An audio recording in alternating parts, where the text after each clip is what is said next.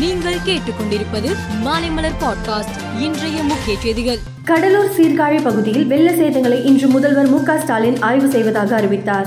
அதன்படி இன்று காலை புதுவையிலிருந்து கார் மூலம் கடலூர் புறப்பட்ட அவர் கீழ்ப்புவாணிக்குப்பம் பகுதியில் வெள்ளத்தால் சேதமான விளைநிலங்களை நேரில் பார்வையிட்டு ஆய்வு செய்து நிவாரணங்களையும் வழங்கினார். பாஜக மாநில தலைவர் அண்ணாமலை தமிழகத்தில் ஆற்று மணல் கடல் மணல் மலைகள் பாறைகள் என்று கனிம வளம் பல்லாயிரக்கணக்கான லாரிகளில் கலவு போகிறது.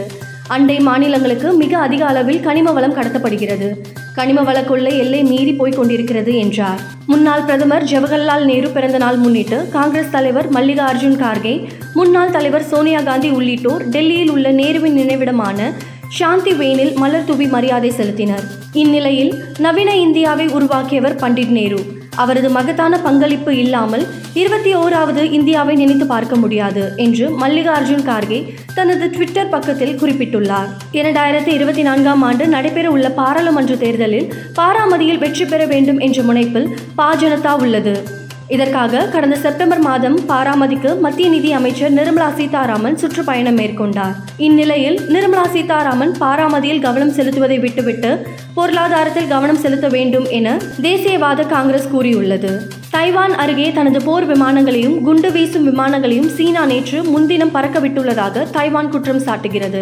இந்த பத்து விமானங்களில் ஆறு விமானங்கள் ஷென்யாங் ஜே பதினோரு ரகம் நான்கு விமானங்கள் ஜே பதினாறு ரகம் என தைவான் மேலும் கூறுகிறது. இதன் காரணமாக அங்கு புதிய பதற்றம் தொற்றிக் கொண்டுள்ளது. பூமியில் மனிதர்களின் எண்ணிக்கை எட்நூறு கோடியாக போகும் தகவல் கடந்த ஜூலை பதினோராம் தேதி ஐநாவால் வெளியிடப்பட்டுள்ளது. உலக மக்கள் தொகை தினமான அன்றைய நாளில் வெளியான ஐநா உலக மக்கள் தொகை வாய்ப்பு இரண்டாயிரத்தி இருபத்தி ரெண்டு அறிக்கையில் அந்த தகவல் தெரிவிக்கப்பட்டிருந்தது. அந்த இலக்கை இன்னும் இரண்டு நாட்களில் எட்டப்போகிறோம் என்றும் தெரிவிக்கப்பட்டுள்ளது.